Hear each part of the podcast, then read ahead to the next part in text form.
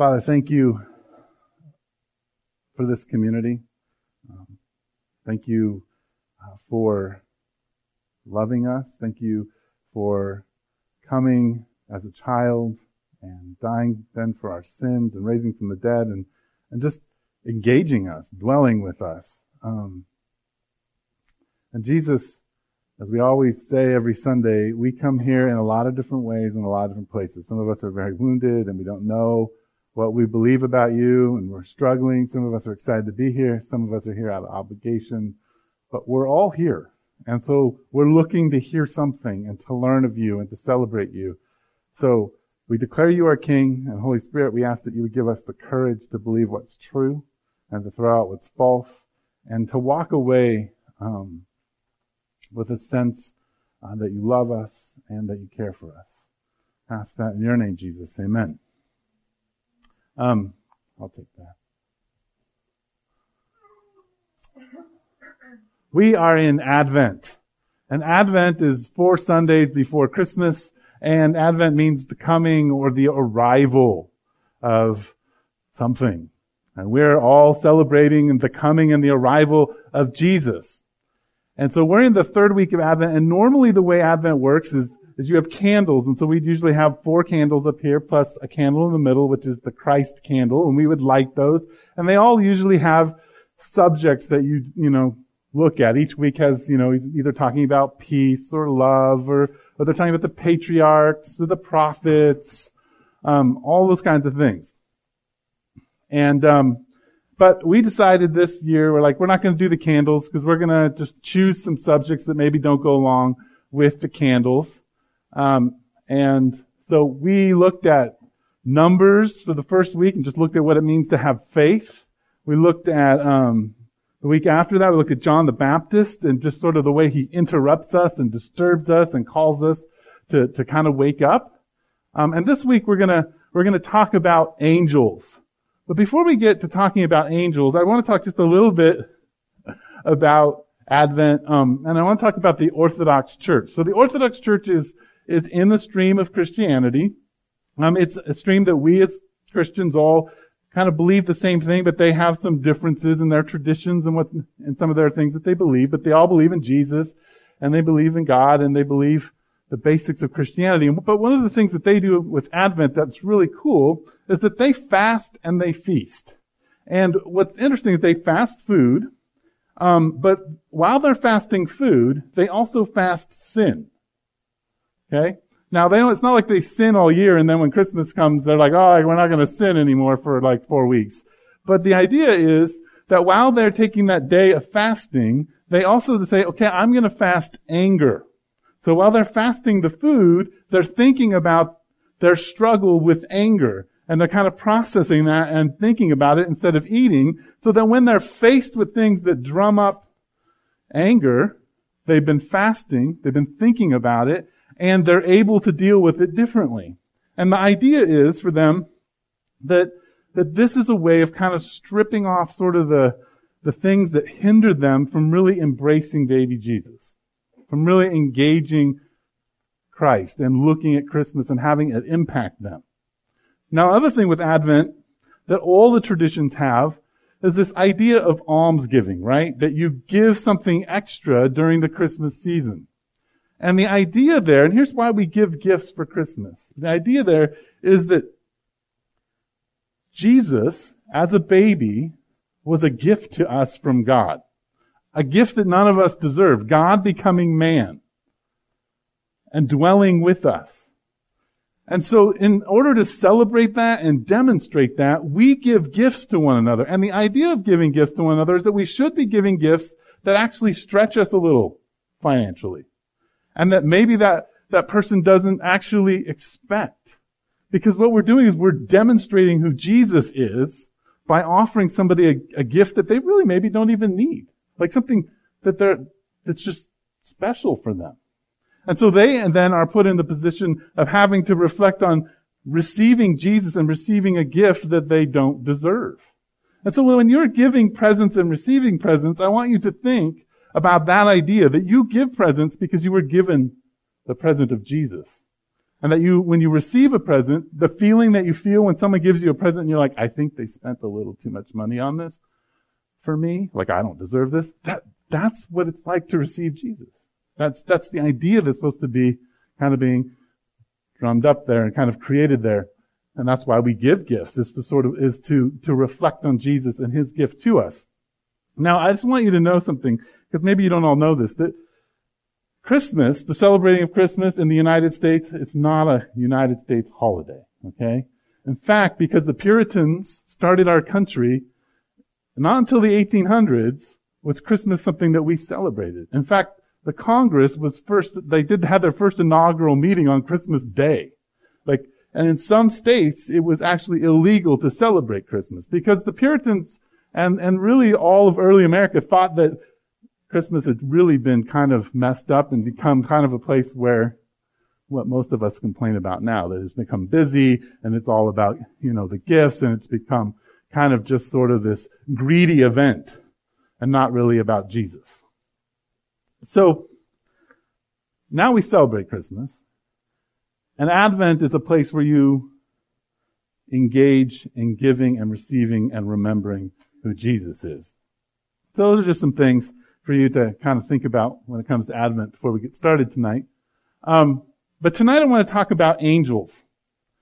Um, and before I start talking about angels, I want to tell you, like, I, I didn't jump off of the loony bus just recently, and you know, I'm I'm not a crazy person, though maybe most of you think I am.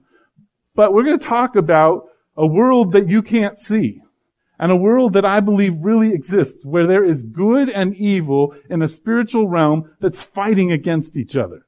And it is always in a state of war. It's not in a state of peace. It's in a state of conflict. Now, if I were to speak about angels, we would need all year to really talk about what the Bible has to say about angels. So I'm not going to be able to, to really communicate all of it, but we're going to look at Luke chapter 2, verses 8 through 20, and we're going to see a bunch of angels, and it's easy to read over these angels and to, ah, oh, that's kind of cute.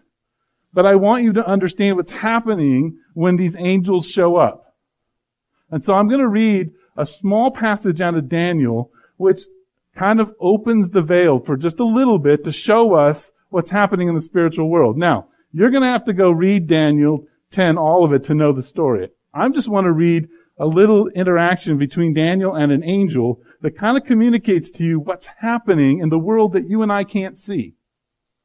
All right, so Daniel chapter 10, Daniel has been fasting and Daniel has been trying to figure out a, a meaning to a vision and he's been praying and, and you kind of have to read the whole story to understand what's going on, but here is his interaction with an angel who shows up. In chapter 10 verse 12, it says, Then he continued, this is the angel, do not be afraid, Daniel, since the first day that you set your mind to gain understanding and to humble yourself before your God, your words were heard, and I have come in response to them.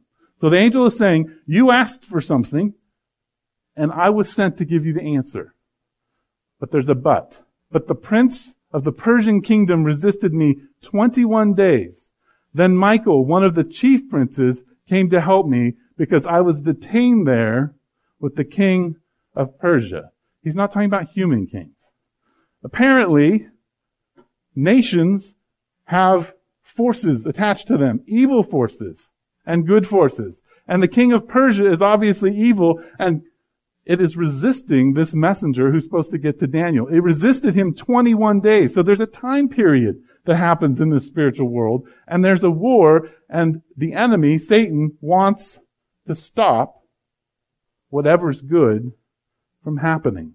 He wants to stop God's messengers. In fact, there was such a resistance going on that Michael, the prince, the chief prince had to come and relieve this angel so that he could get the message. So there was two angels who had to fight to get there, to get this message out. There's a spiritual battle going on. We learned later on in this passage that the Greek kingdom has angel, has demonic forces attached to it. That all of, that there's this battle of good and evil in the spiritual world going on. Okay?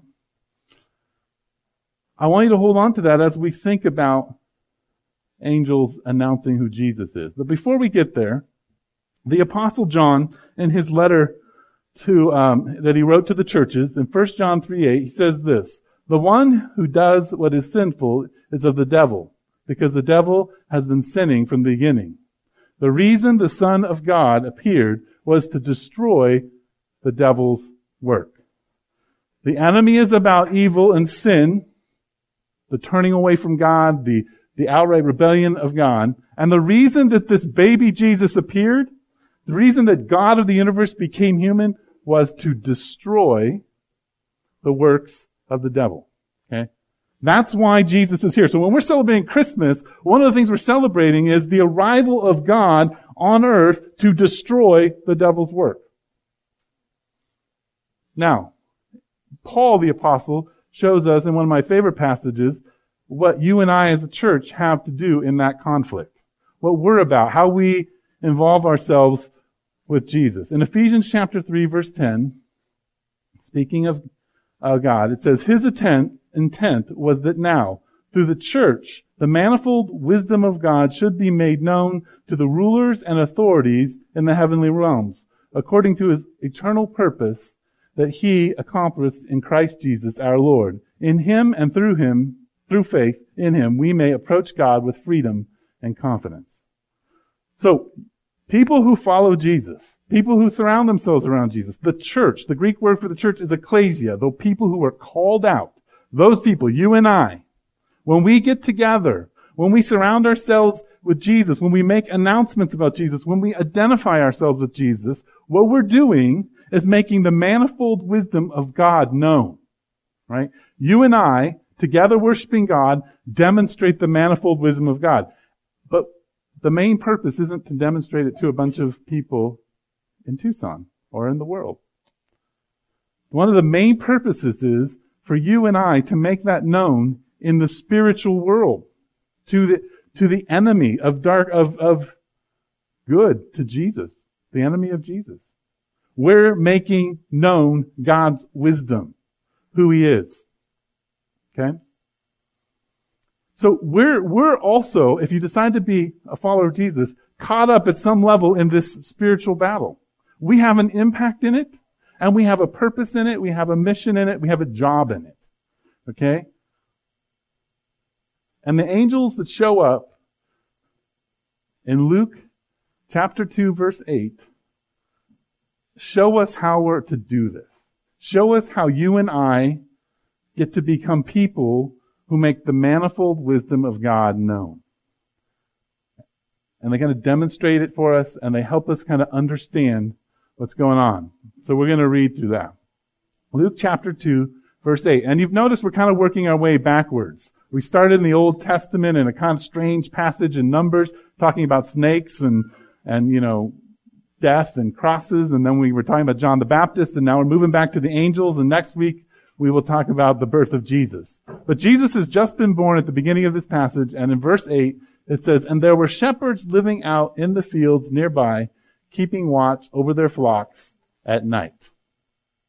An angel of the Lord appeared to them, and the glory of the Lord shone around them, and they were terrified. But the angel said to them, Do not be afraid. I bring you good news that will cause great joy for all people. Today in the town of David, a Savior has been born to you.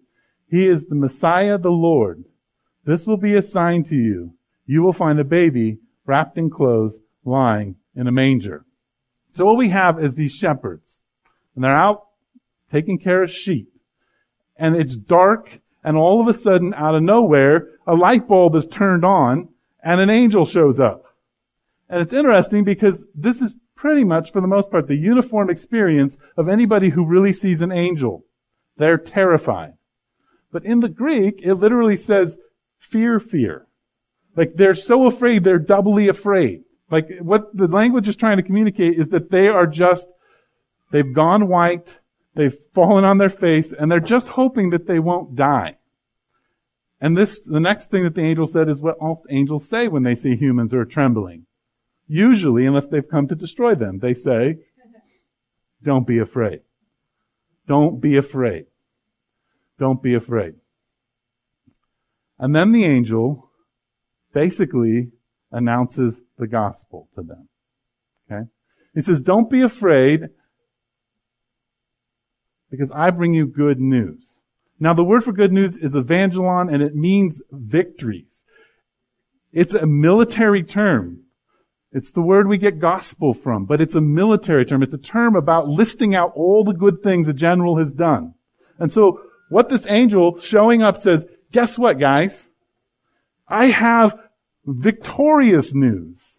I have news that's of a military nature. That this isn't just like, ooh, good news, you know, so and so did this and that was, no, I have a really intense, victorious kind of message to give you. And that message is, and to cause you joy, but the first thing is that a savior has been born. That's the first thing. So, when you and I think about what we're called to do, the first thing that we're called to do is say, you know what? There's a savior that's been born.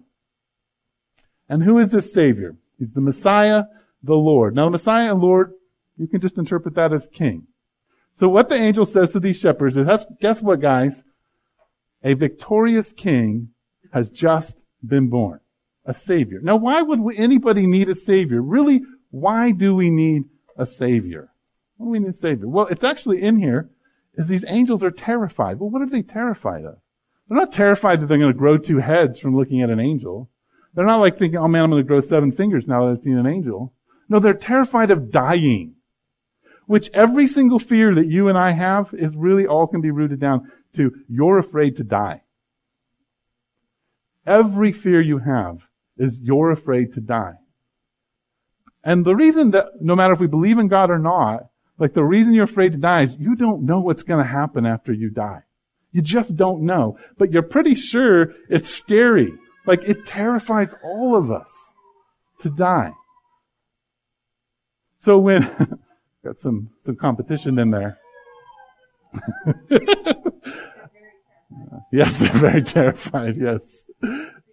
Yeah, they must have seen an angel in there. Good. I'm glad you're getting the points. Very good. but a savior isn't here to make kingdoms happen. A savior is here to save us from death. The good news is that the baby is going to be victorious over death. That's what the angel is starting to say. That's what he's indicating to these shepherds. Don't be afraid. A savior's been born. He's a king and he's gonna, he's gonna take care of that fear you're feeling of me. Right? Because we're all afraid of death. And what do we know about the enemy? We know that the enemy had a hold of death. So, after this angel appears, then it says, suddenly a company of heavenly hosts appeared with the angel, praising God and saying, Glory to God in the highest heaven, and on earth peace to those on whom his favor rests. So all of a sudden now instead of one angel, you have a host of angels. You have an army. Now, in Jewish tradition, if a baby is born, the family shows up around the house, and particularly if it's a boy, and they sing. And they sing and they sing, and then they start going through the little village and they sing. Because they're announcing a boy has been born. Now most of you, we have lots of babies. A lot of you put a stork in front of your yard. Right? That's how you announce it. But we should change the tradition. The next baby is born. We all need to show up at the house, sing, and wander through the neighborhoods announcing that a boy has been born. Because that's what the Jewish people did, and we should do it like them. Because it would be fun. All right, come on. Who, who's, who's, who's, Danielle is due next. All right, we're showing up at Danielle's house. Don't tell her. She's in there with the, but Jesus doesn't have any family to come sing for him, or at least we don't think he does, but he's also a king. And so, if a king is born, he needs an army to show up, right? He needs an army to show up. And so an army of angels show up to these shepherds and begin to sing. Now I just, when I, the reason I told you all about Daniel and the spiritual world is I want you to realize that when these angels show up to these shepherds, the enemy Satan was not going, hmm, the baby whose God has just born, the one who's going to destroy my works. I don't think I want to do anything to prevent this. Yeah, you come and sing about him. That sounds like a good idea. No. An army had to come to make the announcement. It wasn't just that a king was been born, but an army had to come because this was an act of war. When Jesus was born, God becoming man, fully man, fully God, when he shows up, when Mary has a baby, it is an act of war. And the angel showing up is saying the war is on. It's begun. Freedom is about to happen. Okay? Now, the angels make an announcement, and the NIV, which is the first section I have up here, doesn't do a good job. After studying this and, and looking at things, the New King James kind of lays it out a little bit better, um, more close probably to what the language says, and it has three parts to what these angels say. The first thing is, it says, God, glory to God in the highest. Okay. The second is peace on earth. And the third is goodwill towards men. So there's these three part announcement that they're making. Okay?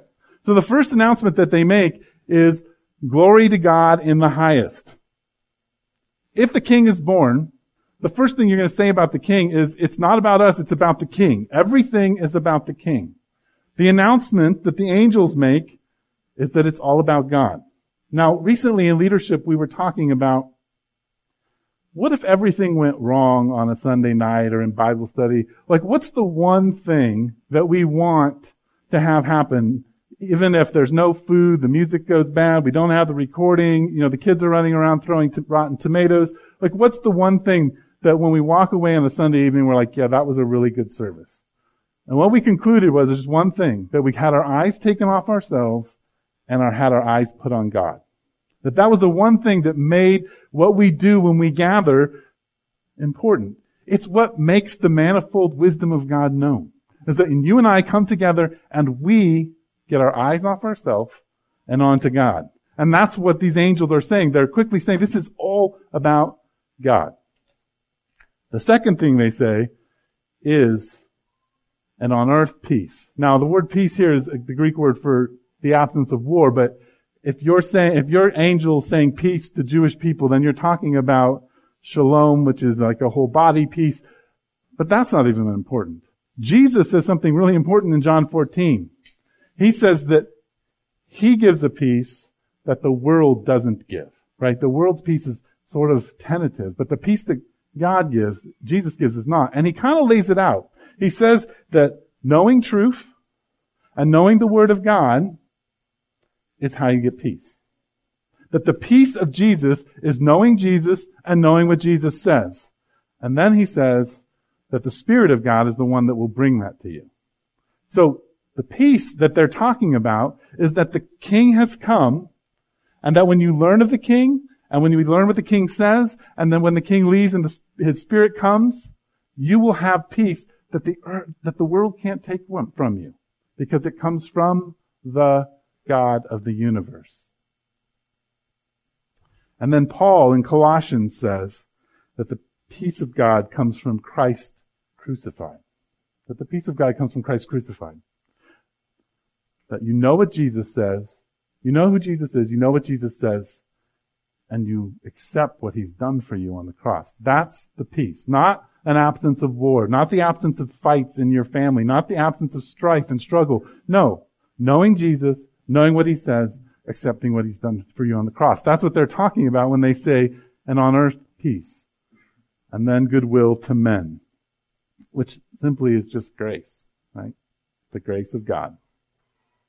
God's favor on us. Something we don't deserve, given to us. Baby Jesus.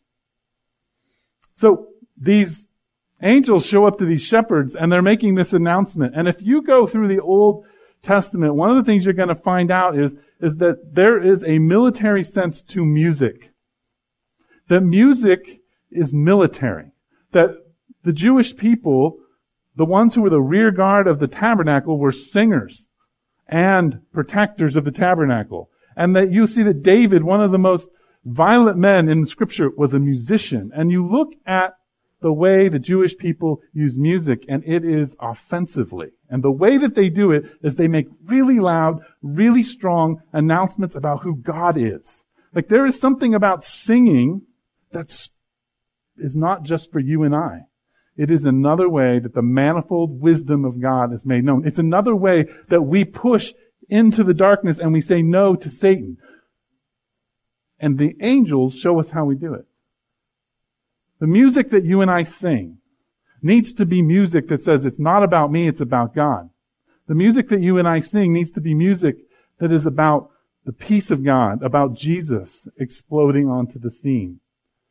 The music that you and I sing needs to be about the grace of God. My mother told me when I was a little kid and I was scared that I should sing Jesus loves me because there's nothing in the dark world that is more powerful than the love of Jesus. And that simple song can move and push away any darkness and move it away from me.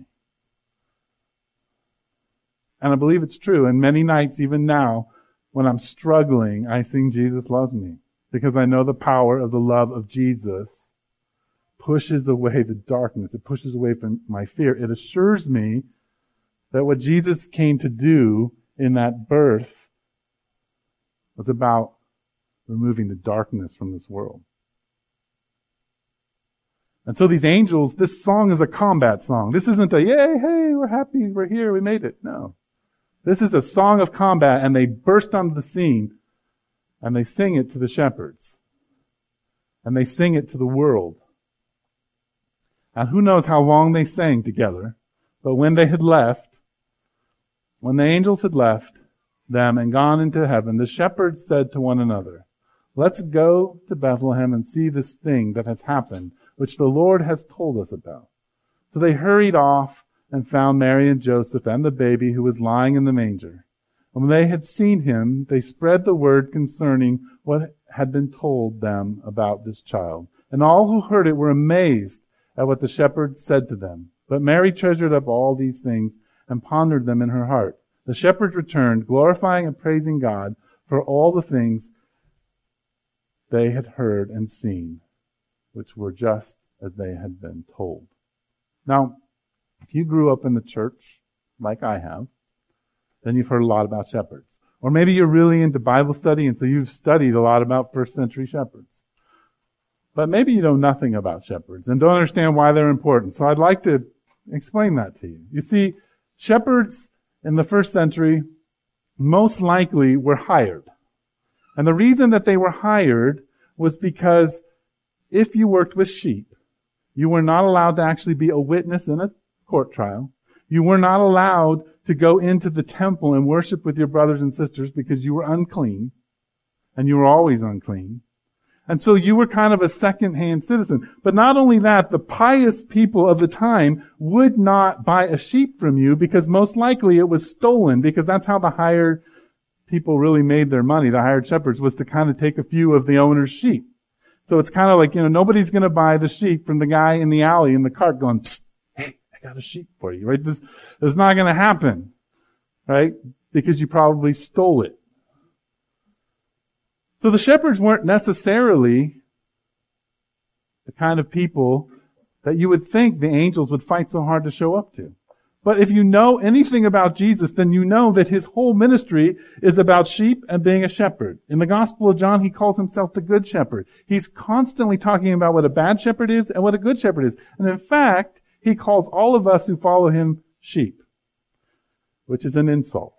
Because sheep are stupid, they're stubborn, they, you know, get into the wrong kinds of food and then they fill up and bloat and they can explode and they fall over and they're still eating while they're falling over eating clovers, you know?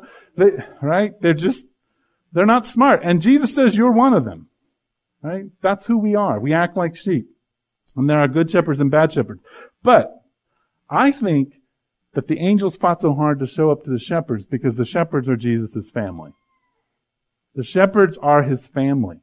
They're the outcasts. They're the people who nobody cares about. They're the people that Jesus came to save. Right? Jesus tells the Pharisees, you know, people who are righteous, they don't need mercy. It's the people who are sinners that I came to save, right?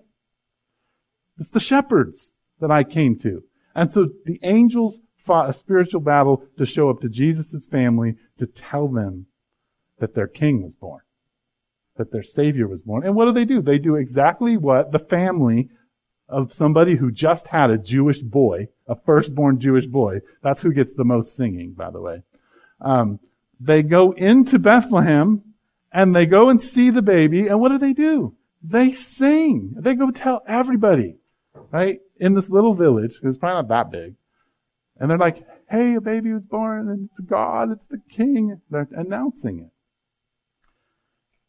It's really interesting to me that the angels didn't just show up in Bethlehem and make the announcement. They went and got Jesus' family. And they went and made the announcement. His adopted family. They fought a spiritual battle to get there. To do that. And I love what is said here at the end. The shepherds returned, glorifying and praising God for all the things that they had seen or they'd heard and seen. They returned saying it's not about me, it's about God, and singing about it. That's what glorifying and praising is like saying, wow, this is what we've seen, this is what we've heard. So coming to Christmas, which is two weeks away, or what, uh, a week and a half away? Something like that. I don't have an Eric assignment for you, right? Like I like to give assignments, so I've told you when we were going through the Ten Commandments, you need to do a Ten Commandment analysis. And last week I told you to give your shirt away. Did anybody give a shirt away? Yeah, some people gave gave some shirts away. Right?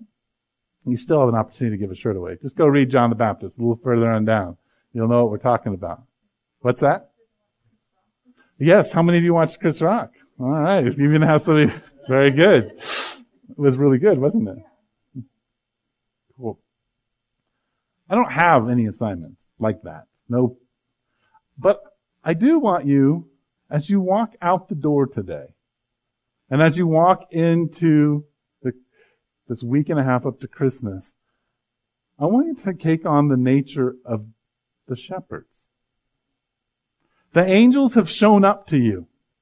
They have announced to you God's glory, His salvation, the removal of your terror and fear and I want you to just have this posture of glorifying God for what you've seen and what you've heard.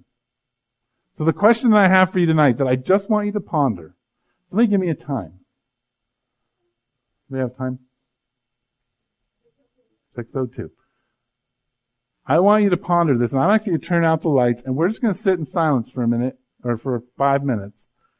And I just want you to ask yourself this question over this year. What have I seen? And what have I heard? Where have the angels of God shown up to me? Where has God shown up? What has He done?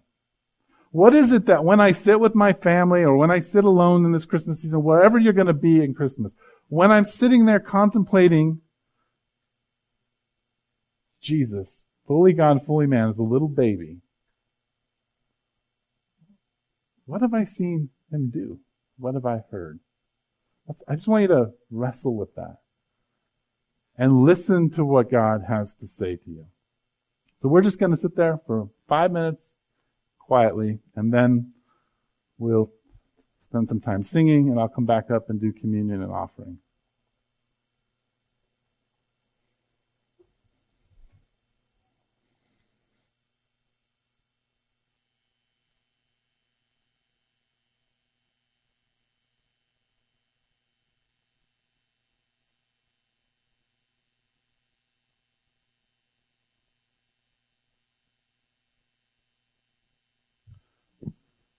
There's a, a theme that kind of runs through this.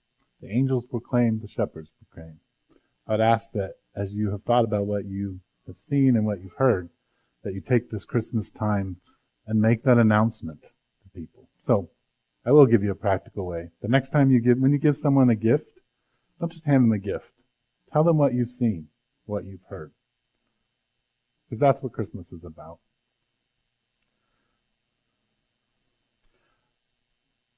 This is the offering. If you're visiting us, we're just really happy to have you. If you kind of, if you do believe in what we do here at the village and you're a, a member of the village and you believe in keeping this together and keeping the pastors paid and the lights on, then this is the offering and give what God has called you to give.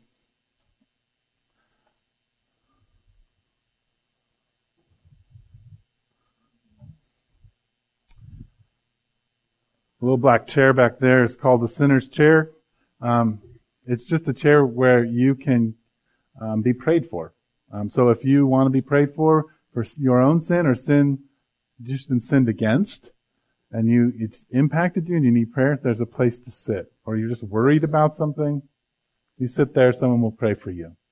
Um, the other way to respond to God's word is through offering. And the little bag here does have gluten-free bread in it for those who need gluten-free bread. Um, but as you come up, the bread represents God's body broken for you. And the juice represents Jesus' blood poured out for you. So if you can come and say, I stand with the broken body of Jesus and his blood poured out for me, then come up here and make an announcement, make a proclamation about what Christ has done for you. We're going to spend some time listening to some music. We're going to sing together and then we're going to eat. So let's continue to worship God.